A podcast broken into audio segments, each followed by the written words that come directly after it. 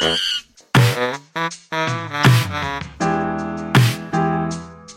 to the Monkey Business Show. From cash flow to crypto, all the things you need to know to invest in the market. My name is Aaron Hodges, joined by Eric Salzman today. How are you, Eric?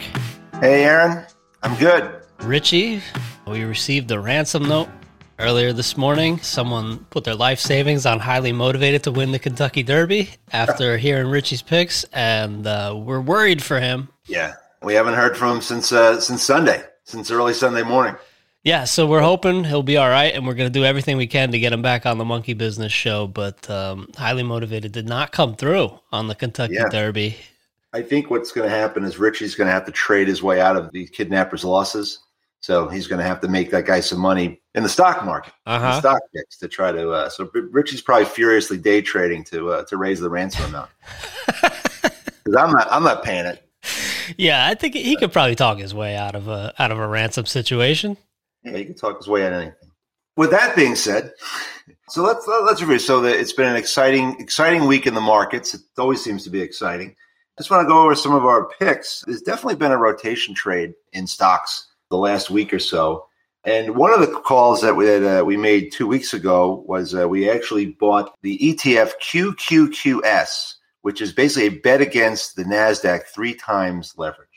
That's up, up, meaning that the Nasdaq has been down, and and the, that's up nine percent since we put that on. Also, there's definitely been a a rotation trade where you're continuing to see kind of you know the the darlings uh, that went up so much of big tech and a lot of the disruptors. You know that we talk about that Cathie Woods ETF ARK, and the, the ticker there is R A R K K A R K K. That thing's down on the week eleven percent. Who's in charge over there? Me? That's uh, that, that's Cathie Woods, who is very close with um, with Archegos. Archegos, we can call it whatever we want now because it's gone. I like Um, Archigo. Yeah, we like Manchego. We like that. Much. yeah, so we'll call it Manchego from now on. But Cathie Woods, who was, you know, that that that ETF was just you know exploded last year. But it's down eleven percent uh, just from last week.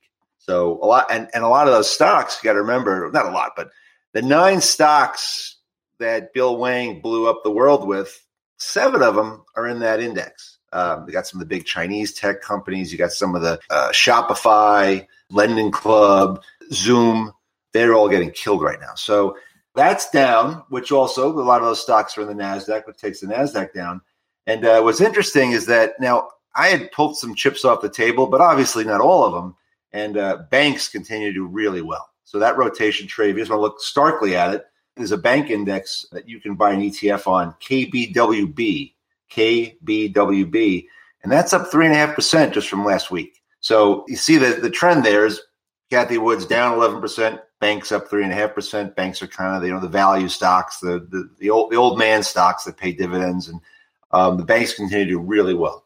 And then also, I know we've been talking a lot about uh, inflation. That battle rages on. As you know, the Fed has come out and said that uh, they're not worried about inflation. They Everyone else seems to be, though. That's the thing.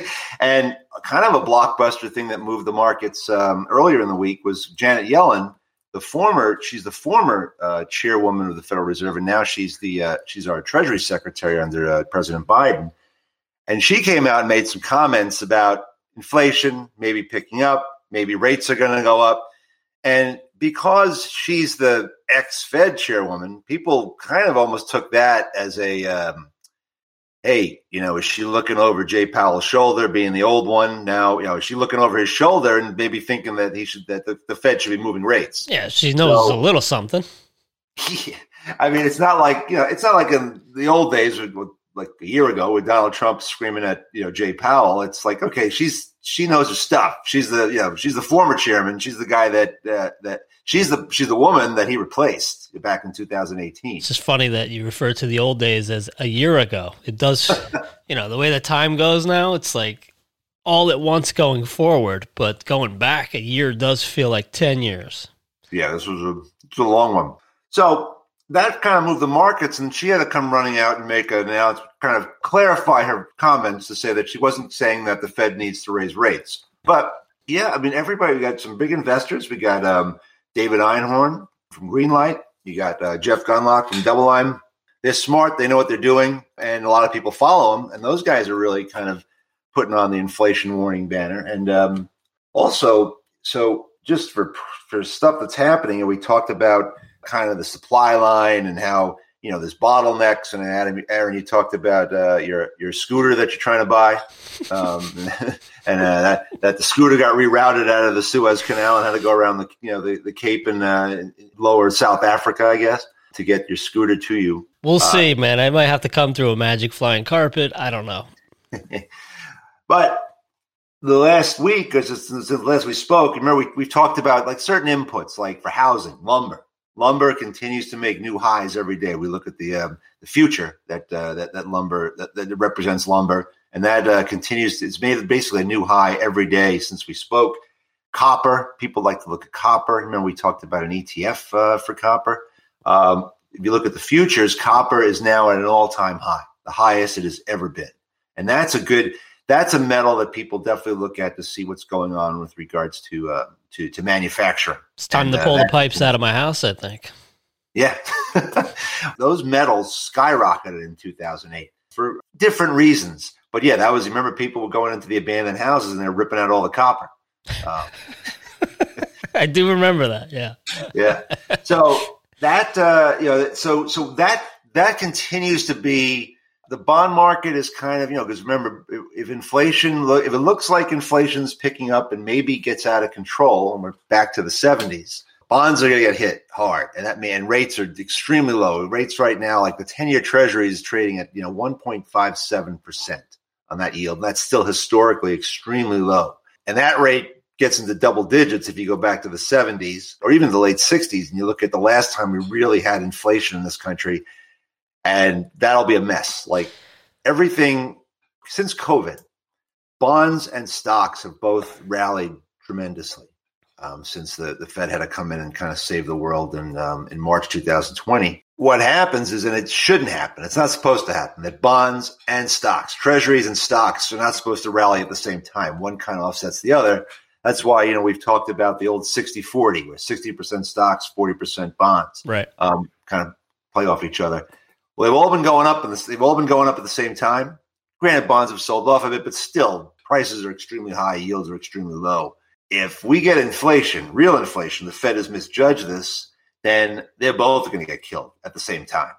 That's kind of you know what the what the market is looking at and and there's there's a lot of nervousness out there. So we'll see what happens. Um, I, am kind of in the Fed's camp. I think that this is transitory. I think that a lot of these price spikes are really due to the fact that there's just, you know, people misjudged what was going to happen. They misjudged that, that we were going to come back this fast.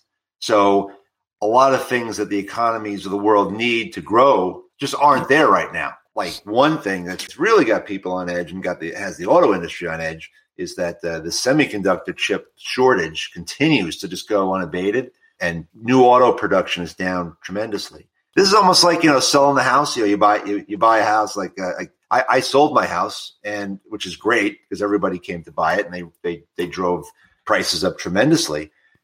But then you got to go buy a house usually, right? If you yeah, sell right. house, well, the same thing with a car now. Now, the one good thing is that used cars are going way up, right? Because there's not enough production in the new cars. Used cars, you know, pre-owns, those are going through the roof. So the chip um, shortage is affecting even just manufacturing new cars. Mm-hmm. Yeah, because so much of the so much of the, the the car's technology it's computerized. It's all you know. That you have these boards in the in the car, and and so much of the car runs on that. And if you don't have these chips, you can't produce as many cars certainly as they wanted to produce. So the automakers have been taking, they've been putting out earnings warnings. They had a good year, but going forward, they're putting out earnings warnings that we don't have enough chips. We're not going to be able to sell enough new cars, produce new cars, and sell them. So they're really talking their earnings down. And the chip thing is just reverberating throughout the economy as you know the autos aren't the only thing that use chips by by far. But what's happening now is so that in the used car market, the used car market has just exploded higher because there's not enough cars. Interesting. And, and also, if you remember, Hertz, like the, if you go get a, if you try to get a rental car now, it's tough and the prices are out of control. Because what happened is, yeah, because a lot of like, especially think about Hertz, they declared bankruptcy and they had to show a plan to come out of bankruptcy.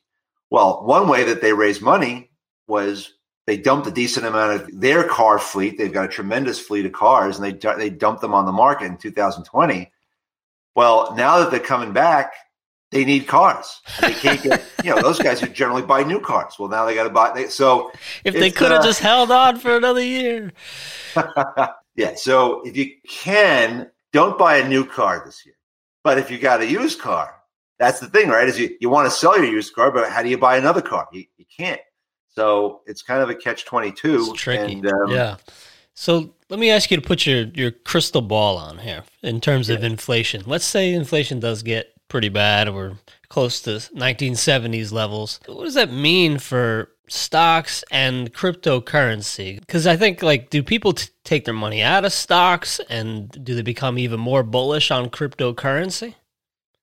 Well, the stocks we could definitely look at because we don't have any history on crypto going through this, but stocks, I think we pointed this out uh, a couple of shows ago. If you look at where like the S&P was or the Dow Jones was in 1967 is really when inflation started picking up and it lasted straight through the 70s until 1979.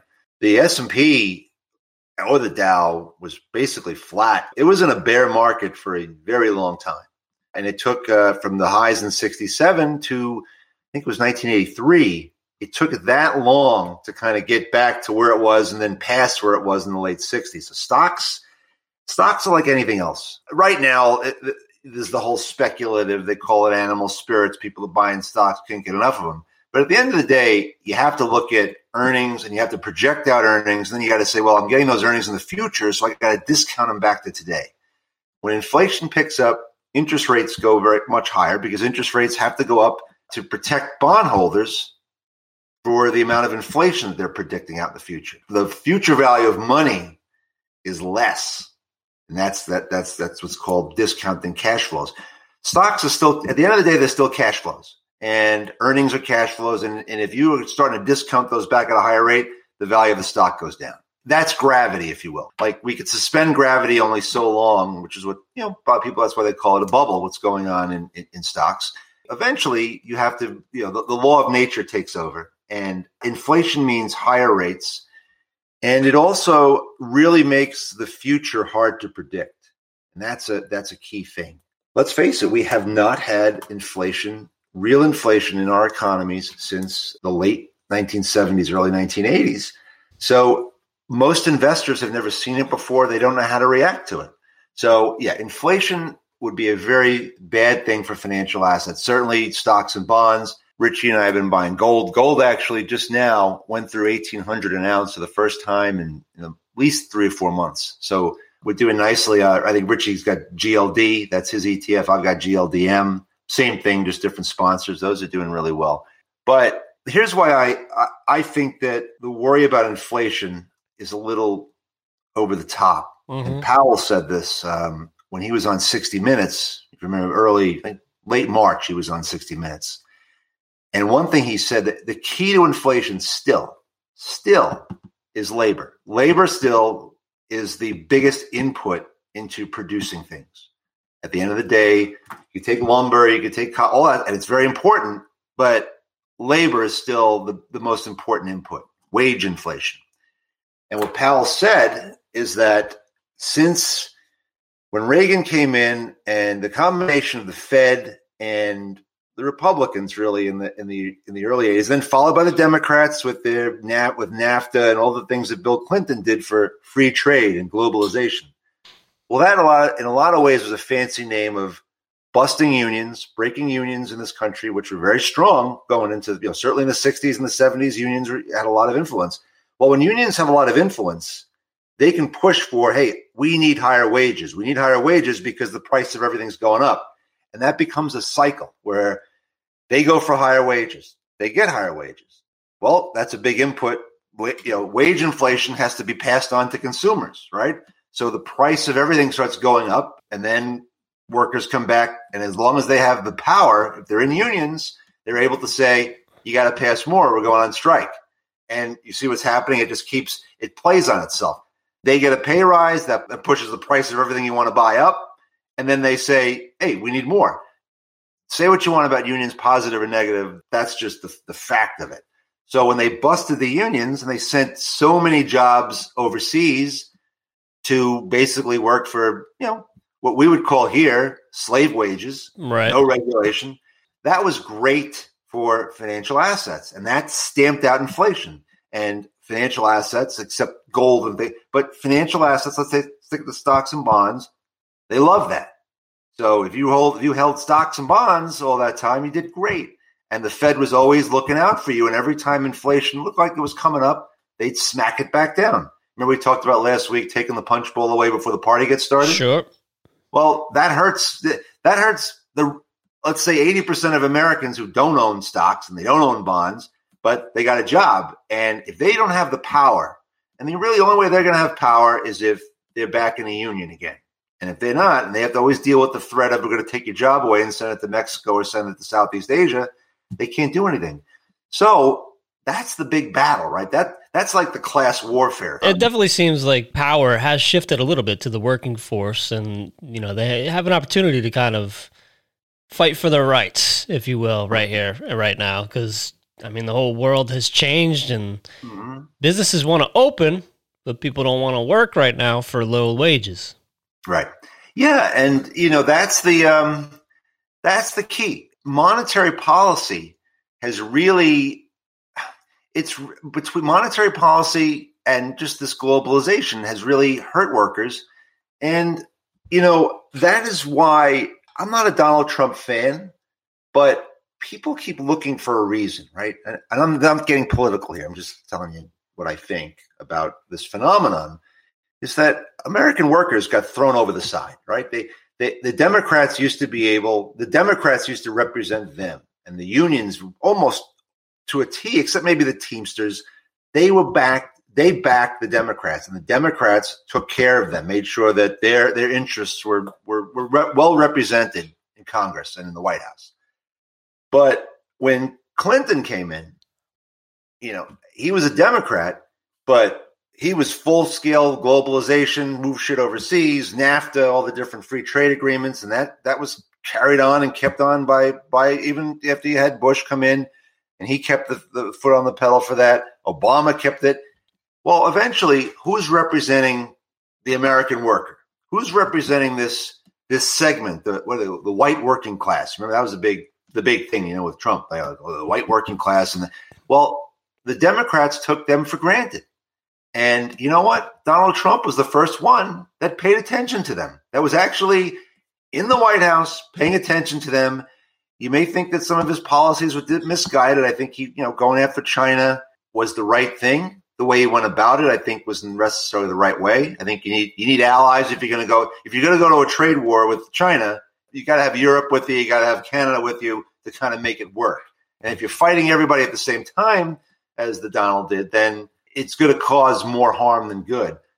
But he was on the right path. And the right path, the thing that he tapped into is that so many Americans just were tossed over the side during this entire thing from, from when inflation was stamped out to the present day. And that's why you see, you know, uh, towns that are gone, cities that are gone, plants that have been shut for the last 15 years, 20 years, because these jobs got sent overseas and nobody really gave a shit what happened to the people once the jobs went overseas. There was always this, oh, we're going to go like the service economy, like we're going to retrain everyone. Everyone's going to become a computer programmer. Like, yeah, yeah, and that was it. It was all words. It was words and you know little little programs and shit that never meant anything and nobody was interested in. And now you know now the price is being paid, and the question is, do we come back and do?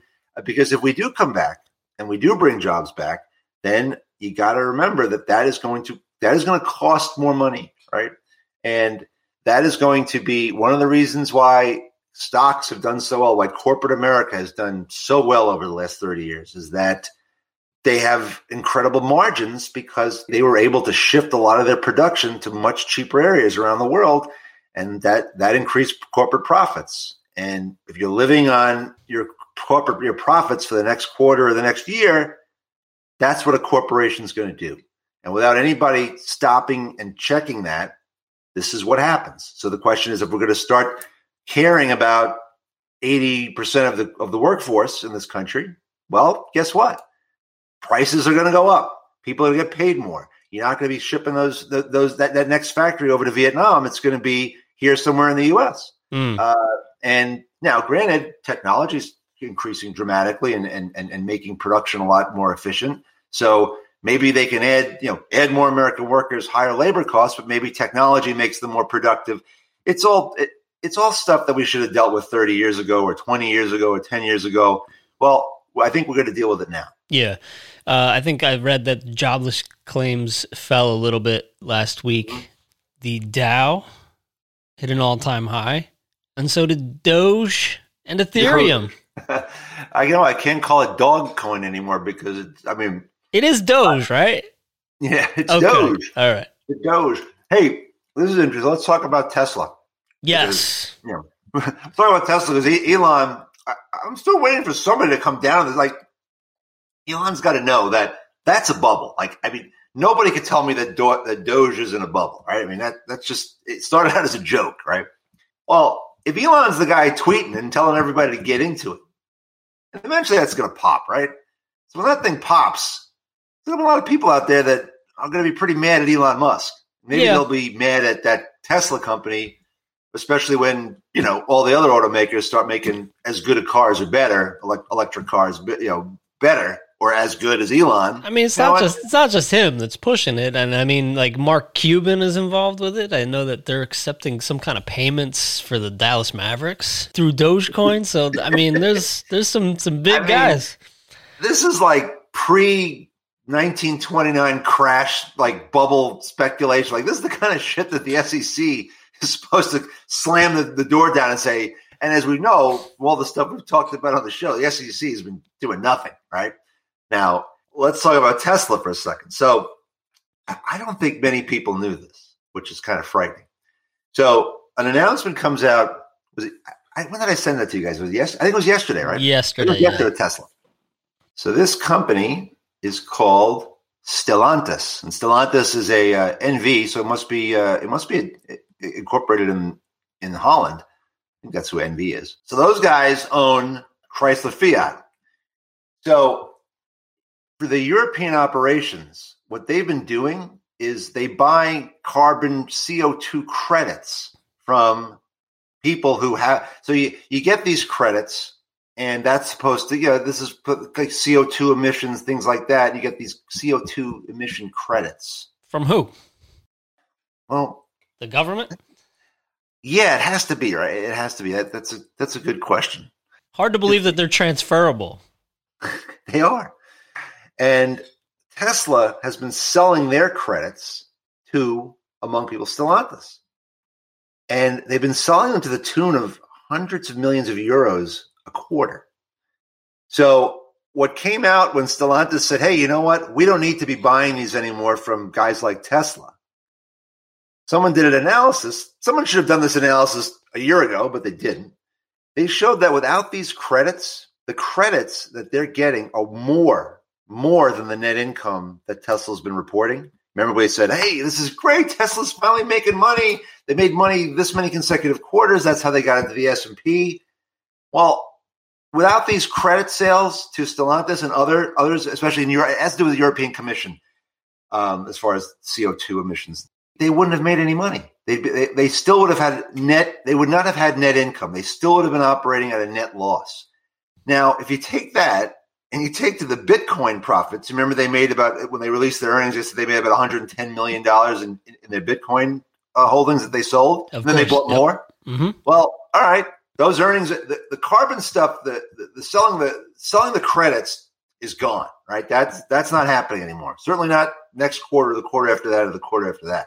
So that's gone. What if Bitcoin goes down to 40? And so you kind of think about your question about what happens to Bitcoin. Well, you know, you could have a pretty big seller of Bitcoin, and that could be that could be Elon and Tesla. But just to look at, you know, we talk about bubbles and gravity, and eventually things have to basically reflect real stuff. Well, real stuff is no more credit sales, and Bitcoin maybe not going past sixty thousand, maybe going down to you know fifty or forty five, and that company is going to be reporting losses. And if that happens, you know, that's that's a company that's up a thousand percent. So that's a big bubble. That if that thing if that thing starts going down, it's going to be it's going to be a problem, and it really should go down.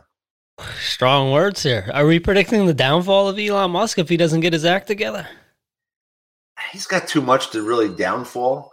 Yeah, but, right. But uh, I, look, all we could say is that I'm just surprised that no one. I mean, I'm not a. I mean, we, we know stocks, we know the financial markets very well, but we're not. I'm, I'm not a Tesla analyst. And when I saw that, I'm like, how the, how the hell did this not come out earlier that this is how they're making that without those credits and someone look at it and say, hey, well, take those credits away. these guys are operating in a net loss. And guess what? The credits are getting taken away or have a high, let's say a year ago, they have a high probability of being taken away. I don't think you see Tesla in the 600s or 700s like, like you see it now. Mm. So that could be, that could definitely be a problem. And yeah, that's one of the reasons why Cathie Wood's ARK is down because she owns a lot of Tesla. Tesla down, ARK down, ARK down. A lot of uh, a lot of our new investors are going to lose money. Talk to me a little bit about this topic you tease with one simple sentence. It has to do with New Jersey and a deli, so I'm all in. Right. So remember we talked about SPACs, right? Yes. Special purpose acquisition companies. Uh, and we have a lot of problems with SPACs in and of themselves, right? Because a SPAC is it, it's a, basically a shell company that investors buy into for ten dollars a share, and it could be it could be anything from big investors like Bill Ackman from Pershing Square that that really you know what those guys are going to buy, and you want to basically get in. You want to give money to Bill Ackman to go buy because what they do, the SPAC will go out, they'll do an initial public offering, which is a lot easier on a shell company because there's not a hell of a lot of disclosures. These guys have basically about two years to go and basically merge or acquire private companies and bring them public. And it could be anybody. Yeah, anyway. I mean, you, and, and, as we saw, all of a sudden, you know, A Rod and J Lo are coming out with a SPAC. With a SPAC. I mean, Shaq, you know, Shaquille O'Neal came out with a SPAC. It was nuts. Not to diverge too much here. We'll get back to the SPAC deli, but what split affected the market more? J Lo and A Rod or Bill and Melinda Gates? I'm going to say um, I'm going to say Bill and Melinda. I was worried because I I do I try to buy like ten shares of Microsoft a month. That's what I just try to do. And, and uh, I was happy because they knocked the they knocked the price. So when when Bill and Melinda Gates announced that they were um what are the uh, the marriage? I, I, it was like like I think Bill Foot sent the first tweet out and it was like we are we are ending our marriage, which is like you know we're turning off a light switch, running the man. You know, just, apparently Bill. I don't know this, but he he plans his his day out in five minute increments. Wow when he starts something, it has to end in five minutes. So that's his, you know. So anyway, yeah, Bill and Melinda um, are breaking up. There's about 130 billion dollars of, uh, of assets that I guess they're going to be purchasing, um, or I'm sorry, splitting. But also, so Mike, I thought Microsoft was going to go down just because you know, like remember when when um, when Bezos and Amazon, uh, he he uh, when he split up with his wife when he got caught cheating, um, you know, everyone was worried that hey, you know, his wife's going to his wife's going to get X amount, and she's going to be and she's going to sell the stock. Uh, so Amazon got hit um, with Bezos's uh, divorce, and now uh, Microsoft got hit pretty good off of the Bill Gates, uh, Melinda Gates um, uh, divorce or announcement. But uh, it was funny. Like I looked at that, and I'm like, do they really have to go through. I mean, if they just want to end their marriage, right? Say it's not working out anymore. I mean, forget about it. I don't know how many houses they have, but they have in, in Seattle, uh, that's uh, Washington. They've got a thirty-five thousand square foot house. Like they couldn't both figure out a, a way to live in the same place. I'll take the east wing. You take the west wing. Right. Yeah. So we're gonna be like, all right, this there's got to be somebody cheated. There's got to be there's got to be some stuff. And sure enough, well, apparently he didn't cheat because this is one of the agreements when they got married. Was Bill had this um, this flame I forget it, Ann something or other, and uh, I think she's a venture capitalist. And they were like boyfriend girlfriend from the '80s into the '90s. Mm. And Bill wasn't ready to get married, so they didn't. They didn't do it. I have a hard time thinking anything is not platonic with Bill Gates. I just can't. I yeah, can't he, look, he just looks like he probably doesn't have genitals. so anyway, when he married Melinda, and apparently he got the it was all he got the okay from Ann to marry Melinda. And one of the things was that Bill gets a he Bill gets a hall pass once a year. He goes somewhere. I don't know where. I think it's on the East Coast. He goes somewhere where they have a they have this. He and Ann have this cottage, and they hang for I think they hang for a week. Like they they said they ride dune buggies, they uh, go, uh, and I, I can't see Bill Gates hang gliding either. I, I can't see him doing much of anything but making money and sitting behind a computer. Yeah. So I, anyway, Who knew? Who knew he was such a playboy? I don't know, but I, I'm trying to flush the whole thing of him having sex out of my, out of my mind. And I All right, let's go back to the SPAC Deli then. Let's go to the New Jersey right, SPAC, SPAC Deli. Deli. So this is this is crazy. So late last week, um, it came out that there was this deli in New Jer- in southern New Jersey, uh, a sandwich shop that was a public company, and they became a public company. And the name of the company is called Hometown International, and the, t- the stock ticker is HWIN Harry Willie Indigo Nancy HWIN.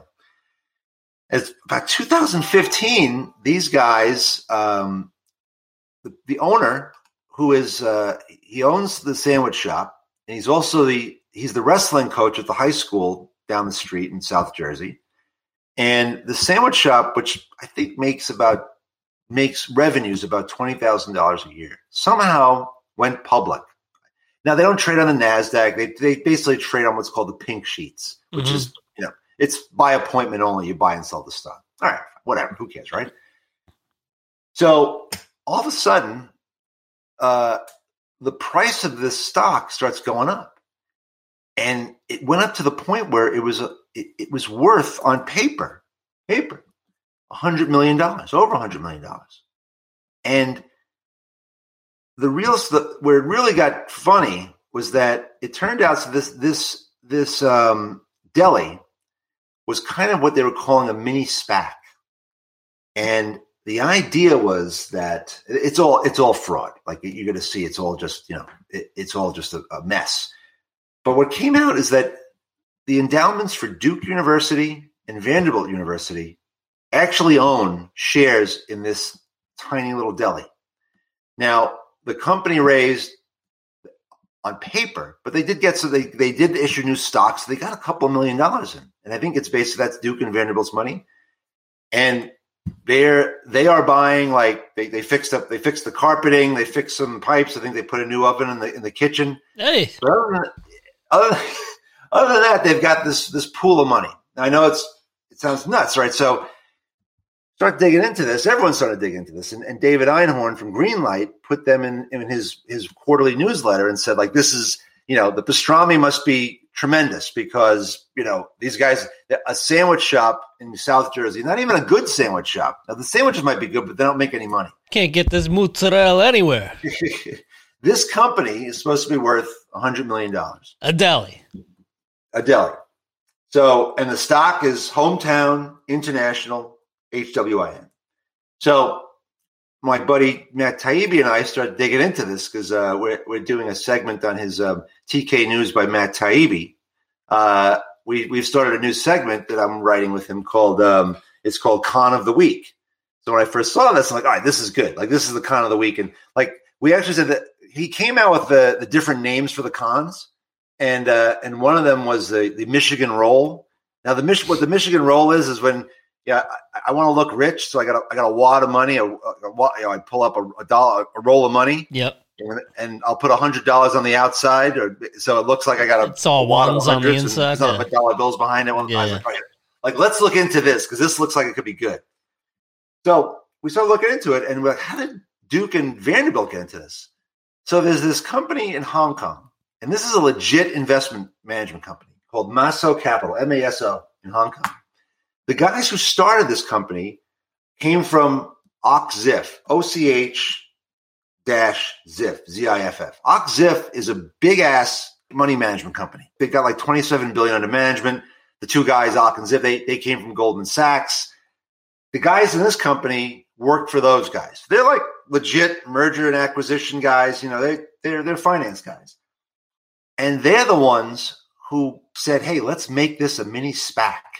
What we're going to do is we're going to take this worthless company, and what we're going to do is when we find when we find the right investment, which could be anything, anything, we're going to swap. We're going to get rid of the the, the, the stock ticker. We're going to not call ourselves a uh, hometown uh, internationally. We're going to call ourselves something else. We'll get a new ticker. We're going to put ourselves on the NASDAQ. This is a cheaper, cooler way to launch a SPAC. And, and I know this because Matt talked to these guys. Like the great thing about working with him is he can then, David Einhorn will call him up and, and tell him why he thinks this is a, this is a scam. So he, Matt comes to me and says, This is what these guys said. They said, Look, this is a cheap way to buy a SPAC. We're going to come in. We're going to eventually, at some point, we're to swap out the, you know, swap out the name, swap out the ticker, buy something else, get rid of the deli. Like this thing is worth over a hundred million dollars. And the more we looked into it, we're like, these guys also issued warrants, which is a right to buy. Remember, warrants like call options. Yeah, yeah. right to buy that stock. And right now, the call, the warrants are worth 1.9 billion billion, right? Now, no, you can't sell these. If anybody wanted to sell any of this stuff, it would, it's a house of cards. It would collapse. So this isn't a hundred million dollar deli. This is a two billion dollar deli. what in the world? Yeah, this is the poster child for what is going on in the markets. Is that this actually is happening? Now, it gets better. We were looking at all right. How did this all get started? Like, who who who gave this guy the idea to even like go public in the first place in 2015?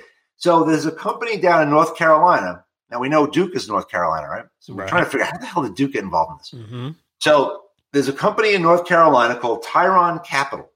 A fellow by the name of um, Peter Coker Sr. runs that. Peter Coker Sr. in 1992 was arrested and charged with exposing himself to young girls outside of a high school in Allentown, Pennsylvania in 1992. Outstanding and he's also been uh, he's been charged multiple times for, for various financial crimes as well. Okay, and he's he's in North Peter Carolina. Coker, Peter Coker's involved with with the deli because his son Peter Coker Jr. I believe is buddies with people the, the deli owner slash high school wrestling coach slash principal of the high school. He's the guy who kind of got this all started. And when we looked into it, we saw that all right, they raised a million dollars. What are they doing with the million dollars? They're paying fees to Peter Coker Sr. They're paying consulting fees like fifteen thousand dollars a month. He's got to wet his beak. Right, he's got to wet his beak. So this is the kind of insanity that's going on. Now, as soon as this story came out, the owner of the deli, the kingpin, who owns on paper is worth um, is worth about eighteen million dollars based on the stock that he owns. Paul Morina Paul Morina owns 1,500 shares in a company that right now is priced at $11.60. Five shares trade a day, but still, this is this is this company. So the CEO, the head of the, the guy who runs the deli and also runs, he's a high school wrestling coach and the um, at the principal of the high school down the block. They came out and immediately disavowed their market value because they knew that they were they'd be in trouble. All of a sudden, because now the SEC is going to start looking at this. Now, why the SEC isn't looking at this in the first place? How these guys are able to list themselves as a public company is nuts to begin with.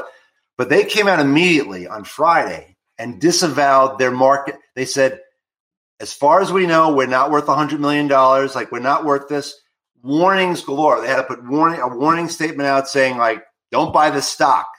Or, or if you buy the stock, you got to know we're a deli that doesn't make any money. Um, we've got this, you know, basic crazy idea that someday we may be worth that. Back wink, to Brett, wink. someday it's possible, mm-hmm. right? And that's what happened. And then the more we look into it, so it gets back. So it, keeps going around. Um, and this, so this Maso Capital in Hong Kong, they got on the phone with Matt and they told Matt, look, this is, they told Matt why it's worth at least $100 million. Probably it's worth $2 billion. This is a cheap way to come in, a very cheap way for foreigners to come in and launch a SPAC. Buy some company that's public and then do this, which SPACs are hard enough in and of itself, right? I mean, at least with a SPAC, you may not know what they're going to do, but there's a time limit, right? There's a certain time limit. They may be 18 months, maybe two years. They got to do something or you get your money back. Yeah. With a SPAC, if you don't like what they've done, right? They do the they do the acquisition. Now they're going to become this new company. Let's say in eighteen months. If you don't like it, you can get your money back. You can get give me my my ten dollars back for, per share. I want out. This there ain't no time limit, and you don't get your money back. So, I get it. You're not selling. That. There's no way your guys are running around selling this thing. It's not going to happen. Um, and then we find out that there's another company called e-waste. Now, granted, they're not connected. E-waste, and a company that doesn't even exist yet. Like this company, at least at least with the sandwich shop, you have a deli. With e-waste, it's a plan that they're gonna they're gonna get into the waste management business. Of course, yeah. Now they better not get in the waste management business in South South Jersey because they you know they may have a they may have to yeah take a trip to the Pinelands real quick. Yes, that uh, that is not a, that is not a uh, a market that you can break into if uh, if you don't uh, know certain people. Mm-hmm. Um, and we'll we'll leave it at that. You will end up, you will end up in the Pine Barrens somewhere. Uh, but anyway, yeah. So so these guys are all doing the same thing with this e-waste company, and you look at e-waste and you look at the, the amount of shares out there, and the va- thing is a dollar a, dollar value of eight dollars and fifty cents. If you multiply it by the amount of shares out there, lo and behold, that thing's worth hundred million dollars too. Same thing. So I think we could say that we've we've hit the high of the bubble in this whole thing when you have a a failing. I mean, not even a good sandwich shop. Now, again, let me let me qualify that by saying that the sandwiches might be good, but they're not making any money because South Jersey, Jersey, there's about a, a, sandwich shop every you know every block, right? A deli or a sandwich shop or a diner. So when these guys can say, or you can look at that and go, well, based on that stock price, this deli is worth two billion dollars.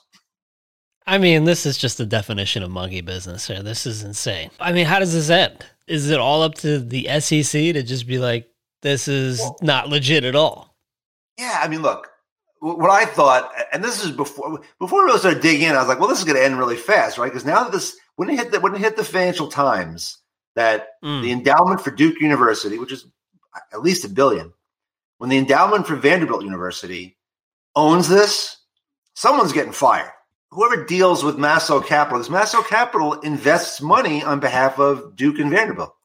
Now, I have to imagine that somebody at these two endowments, whoever who, who make you know, there's a lot of these endowments, they don't manage the money themselves per se. They find money managed. They find they put it in private equity. They put it. They, they give it to guys like Maso Capital, and they're supposed to go around the world and find good inve- investments for them, get a good return, especially when rates are so low. And these guys got to generate. You know, they got they got to generate future money to keep the university going. Oh, Rutgers is involved in this too, by the way. well, um, they better be. It's in their backyard. Rutgers, yeah. Rutgers is a little different, but uh, but they're a little different than Duke and Vandy as far as how they got involved, but kind of the kind of the same. They're involved, but you got to imagine Duke and Vandy are not very happy that they're in the Financial Times looking like two putzes because they, you know, they end up in this crazy, you know, owning a, a sandwich shop in, New, in South Jersey.